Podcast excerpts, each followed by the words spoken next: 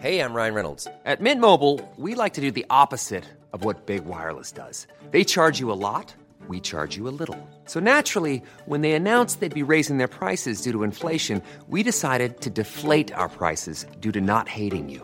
That's right. We're cutting the price of Mint Unlimited from $30 a month to just $15 a month. Give it a try at mintmobile.com slash switch. $45 upfront for three months plus taxes and fees. Promo rate for new customers for limited time. Unlimited more than 40 gigabytes per month. Slows. Full terms at mintmobile.com.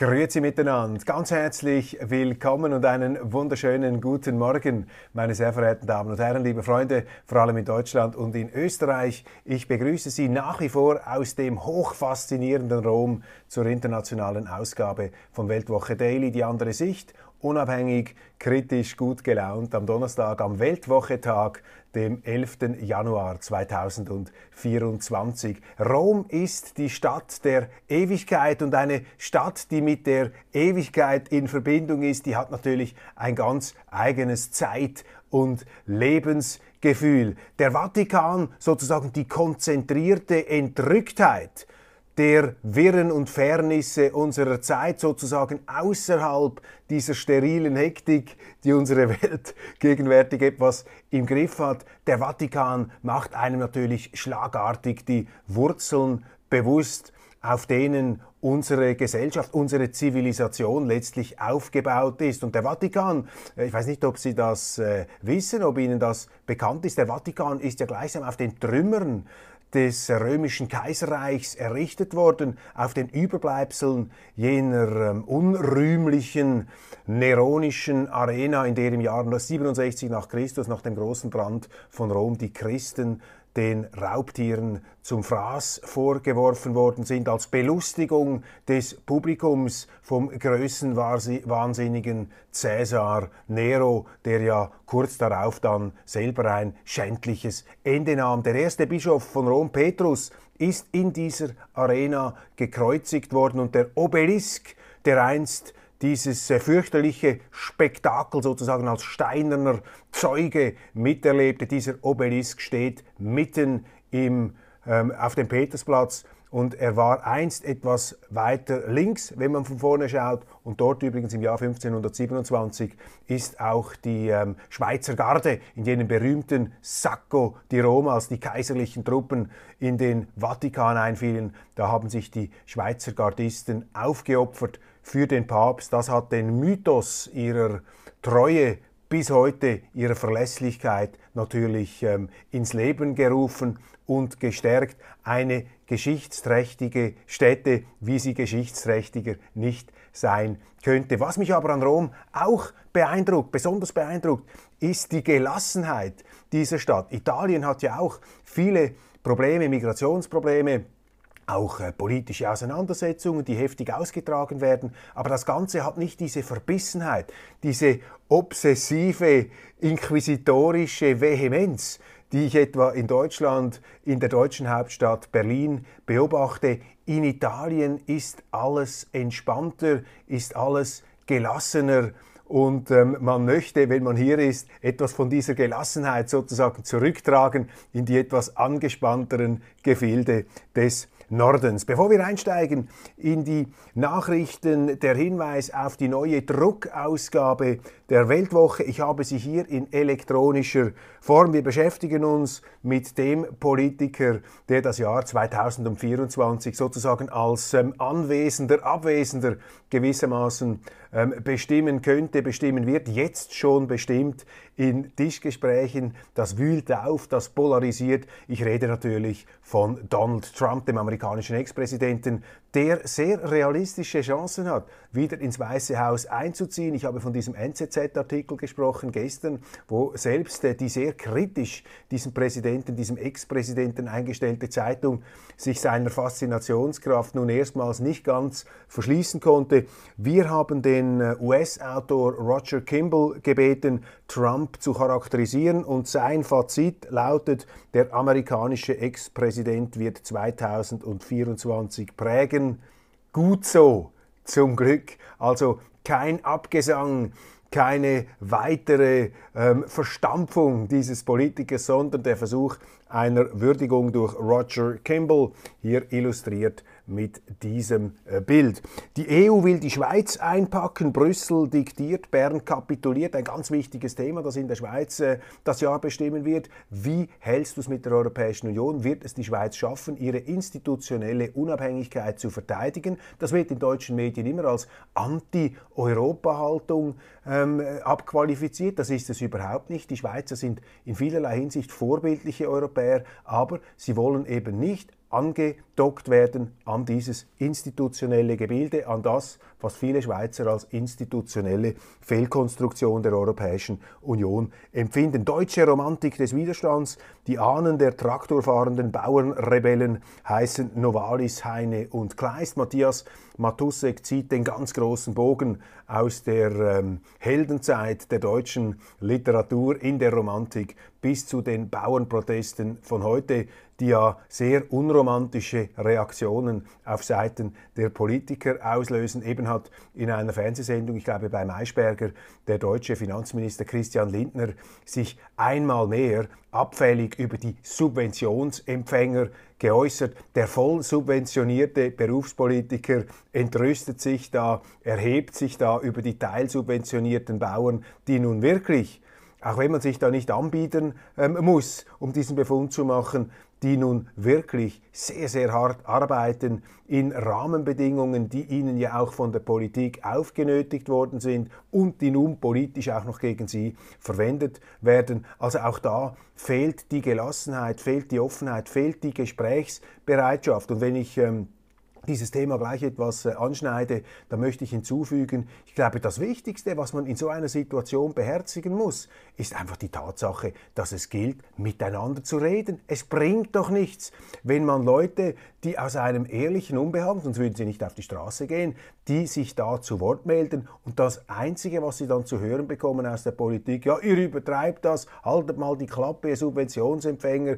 ähm, ihr seid Rechtsextreme, ihr seid gewaltbereit, man wird sozusagen von oben noch richtiggehend denunziert und dass sich die Medien da nicht dagegen stellen, dass sie sich da nicht beherzt auf die Seite der Bauern schlagen, die doch in wirklich also aufreibendster Arbeit, die nun nicht fürstlich bezahlt wird, die sozusagen für das leibliche Wohl ganzer Gesellschaften ähm, sorgen. Das ist doch ähm, äh, geradezu erschütternd, lässt tief blicken. Karl May, der Außerirdischen, Claude Kuhni verneigt sich vor seinem Schriftstellerkollegen Erich von Däniken und Hubert Seipel, der Putin-Biograf, antwortet seinen Kritikern. Dies ein kleiner Ausschnitt der Themen in der Weltwoche.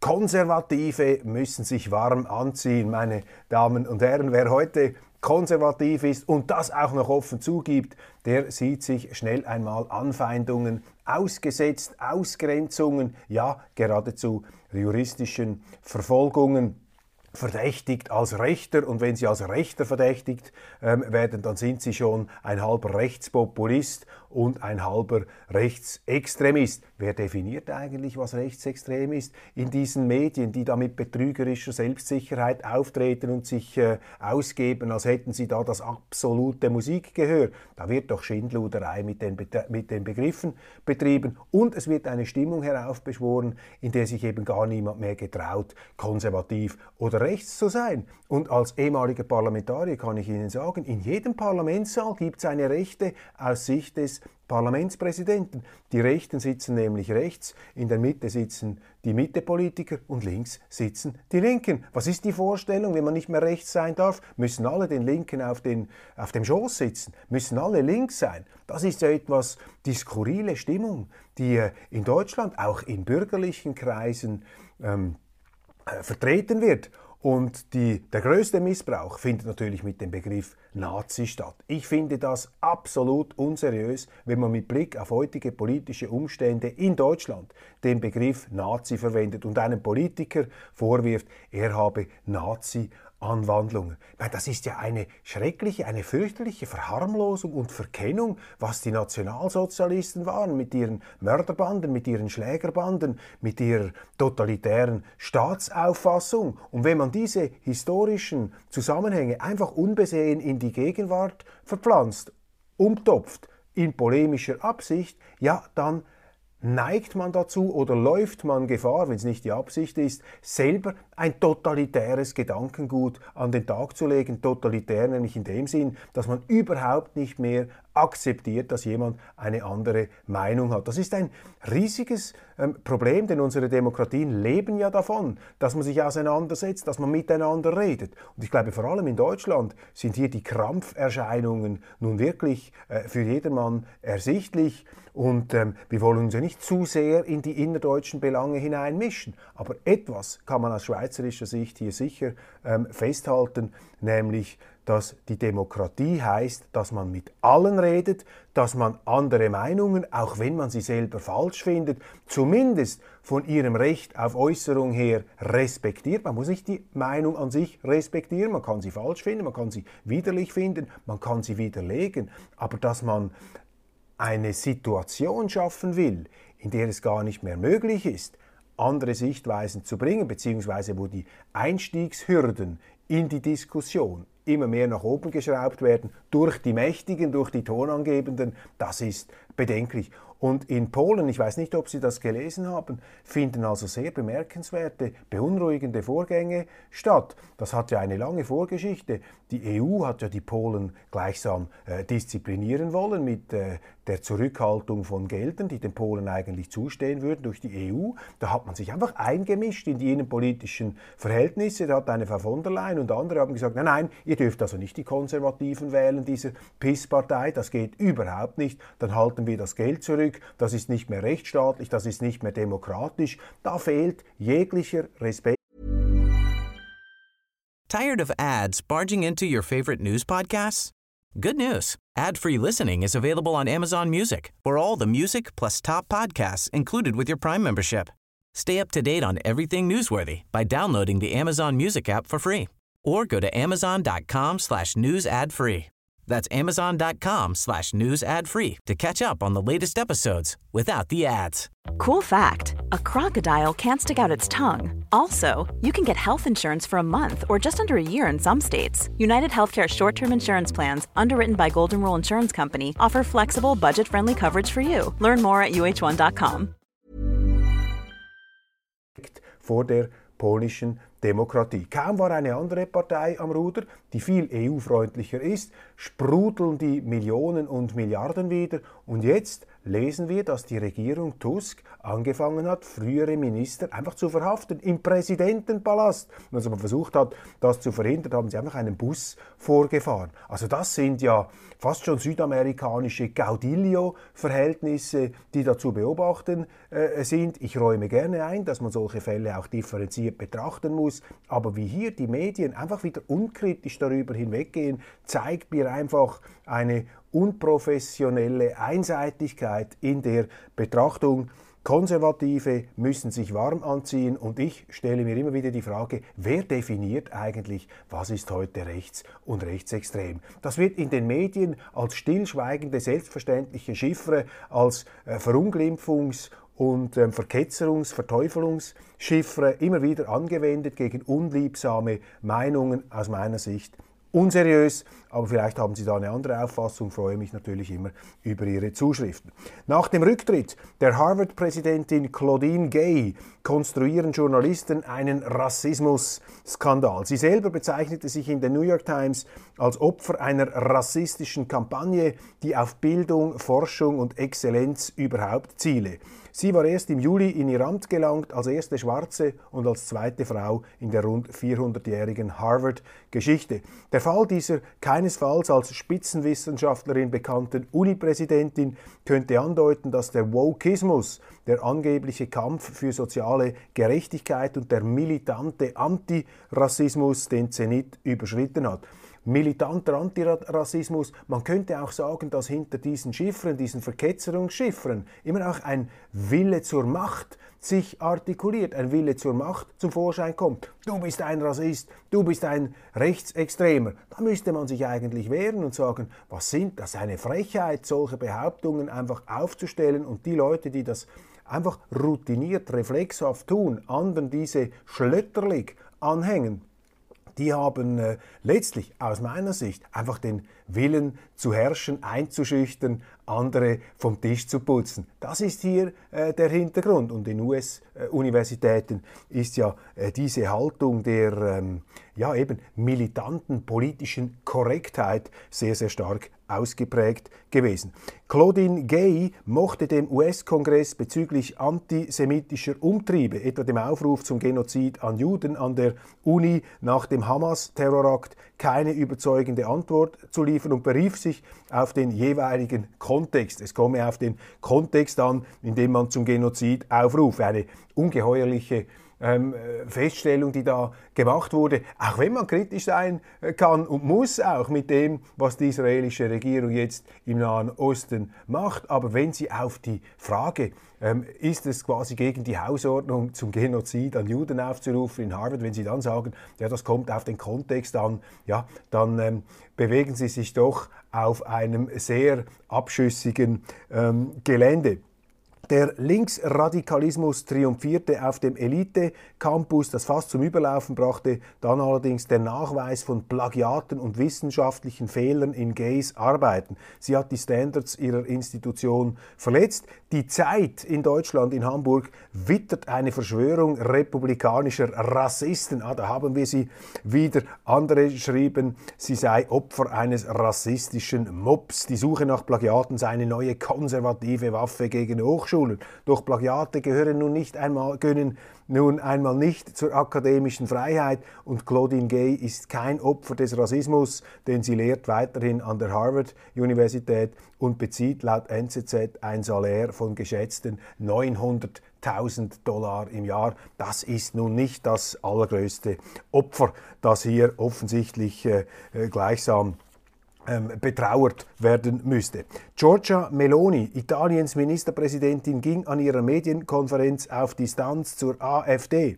Ihre Partei Fratelli d'Italia wird von fast einem Drittel der Italiener unterstützt. Die angebliche Rechtspopulistin, ja Faschistin, wie es vor ihrer Wahl hieß, zeigt sich EU-treu, steht zur NATO und unterstützt Zelensky inklusive Sanktionen gegen Russland. Sie macht nicht auf Orban, sondern zeigt sich gegenüber Brüssel schmiegsam und staatsmännisch angepasst. Ein Bündnis mit der AfD sei nicht denkbar, sagte Meloni vor Journalisten. Die Differenzen seien unüberbrückbar, schon allein was Russland betreffe. Dagegen setzt sie auf Marie Le Pen in Frankreich, die sich aber als mögliche künftige französische Staatspräsidentin von Russland abwenden und sich zur EU und zur NATO bekennen müsse. Und noch eine Überraschung, Meloni würde Ursula von der Leyen für eine zweite Amtszeit als EU-Ratspräsidentin wählen. Kurzum, Giorgia Meloni beweist die Richtigkeit des Volksmundes. Ich zitiere, sobald der Hintern auf einem neuen Amtsstuhl sitzt,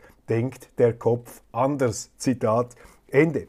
Im Schweizer Blick nimmt Weggefährte Helmut Markwort berührend Abschied von seinem Weggefährten Franz Beckenbauer. Für Franz sei der Tod eine Erlösung gewesen, denn er sei am Schluss ein einsamer alter Mann geworden. Er wollte nicht mehr, er konnte nicht mehr, sagt der 87-jährige Fokusgründer. Markwort saß von 2003 bis 2014 im Aufsichtsrat des FC Bayern München, die ersten sechs Jahre unter dem damaligen Präsidenten Beckenbauer. Am Schluss habe Beckenbauer seine Freunde nicht mehr sehen wollen, er habe nicht mehr Karten spielen und nur noch mit Mühe reden und sehen können.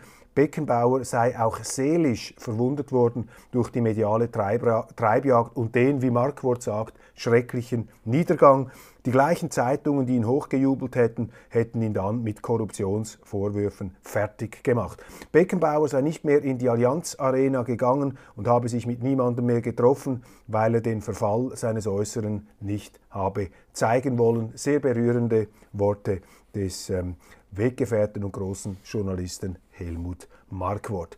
Die Bauernproteste werden schon fast durch Berliner Schlagzeilen über die Liebe des dortigen Bürgermeisters verdrängt. Die Welt sieht Kai Wegener von der CDU in der Verantwortung und findet, er sollte gehen. Unlängst haben er und seine Schulsenatorin öffentlich bekannt, dass sie ein Paar seien. Interessenkonflikte gebe es keine und man arbeite professionell wie bisher, professionell und intim wie bisher.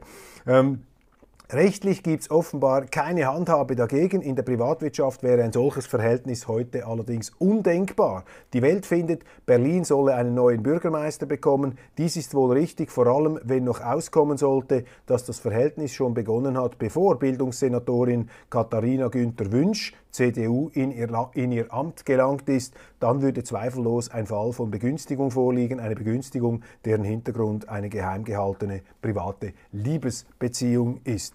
Hubert Aiwanger von den Freien Wählern, selber Landwirt, verteidigt die Bauernproteste und kritisiert Wirtschaftsminister Robert Habeck. Er wendet sich gegen die geplanten Subventionskürzungen und bescheinigt Robert Habeck einen Realitätsverlust, wenn er den Bauern Umsturzversuche unterstelle. Ja, die Bauern sind ja der konservative Berufsstand, der konservative äh, Gesellschaftsstand schlechthin. Bauern machen keine Umstürze. Und interessant ist, man müsste das einmal untersuchen, im deutschen Bauernkrieg ist ja damals äh, im, in der frühen Neuzeit eine unglaubliche Brutalität der Obrigkeit äh, zutage getreten gegen die Bauern, wie man die fertig gemacht hat. Und auch der deutsche Reformator Luther, äh Luther, der Angst hatte, dass ihm die Fehler davon schwimmen, wenn sozusagen seine Reformation sich auch zu einem politischen ähm, äh, Revolutionsmoment ähm, hochschaukle. Auch Luther hat da vor ähm, Verunglimpfungen nicht zurückgeschreckt. Also diese Bauernverachtung, die uns jetzt in den Medien, natürlich in zivilisierterer Form, entgegentritt, zeitgemäß, zeitgebunden, hat natürlich ihre unheilvollen Wurzeln in dieser schon damals manifest geworden und sich dann eben auch in brutalsten Rasereien austobenden äh, Bauernvernichtung geradezu. Sehr, sehr unheimlich und äh, ich finde gut, dass sich hier Aiwanger dagegen stellt.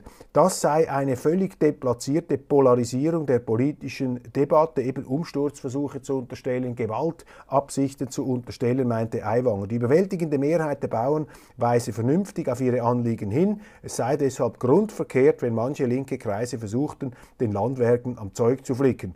Der bayerische Wirtschaftsminister Aiwanger kritisierte, dass Habeck von extremistischen Gruppierungen, völkischen Symbolen sprach. Der demokratische Prozess und die freie Meinungsäußerung seien entgrenzt, behauptete Habeck. Originalton Aiwanger, der dagegen hält, wir erleben eine lebendige demokratische Auseinandersetzung, wo eine Bevölkerungsgruppe auf berechtigte Anliegen hinweist. Das stärkt sogar die Demokratie. Er sei auf vielen Kundgebungen einen Galgen mitzuführen, lehnte er aber als geschmacklos ab. Hubert Aiwanger mit, wie ich meine, sehr äh, bedenkenswerten Aussagen. Und das zeigt Ihnen eben auch, meine Damen und Herren, dass in Deutschland trotz allen Abgesängen und auch der Kritik, die hier auch immer wieder vorgetragen wird, dass eben die öffentliche Diskussion nicht mehr so einseitig verläuft, dass eben auch andere Auffassungen, dass Gegensteuer gegeben wird und viel von dieser Feindseligkeit, von dieser Verklemmtheit, von dieser ähm,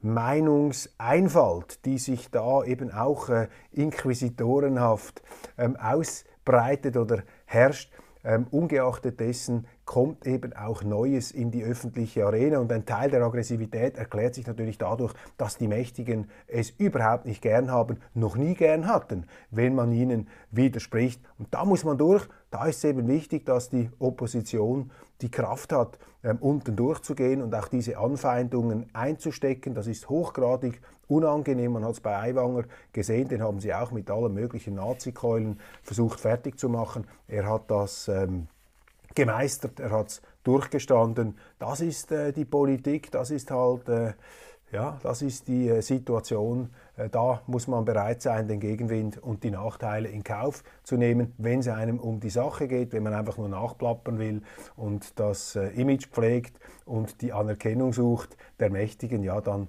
wird man das nicht tun. Meine Damen und Herren, ich danke Ihnen ganz, ganz herzlich für die Aufmerksamkeit. Das war es aus Rom ähm, für heute und ich freue mich, wenn wir uns morgen wieder sehen, dann aus Zürich, aus meinem bekannten Studio mit den ähm, wohlvertrauten Hintergrundkulissen.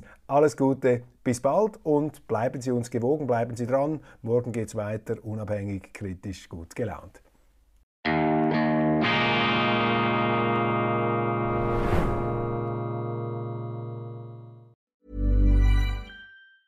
Tired of ads barging into your favorite news podcasts? Good news. Ad-free listening is available on Amazon Music for all the music plus top podcasts included with your Prime membership. Stay up to date on everything newsworthy by downloading the Amazon Music app for free or go to amazon.com slash news ad free. That's amazon.com slash news ad free to catch up on the latest episodes without the ads.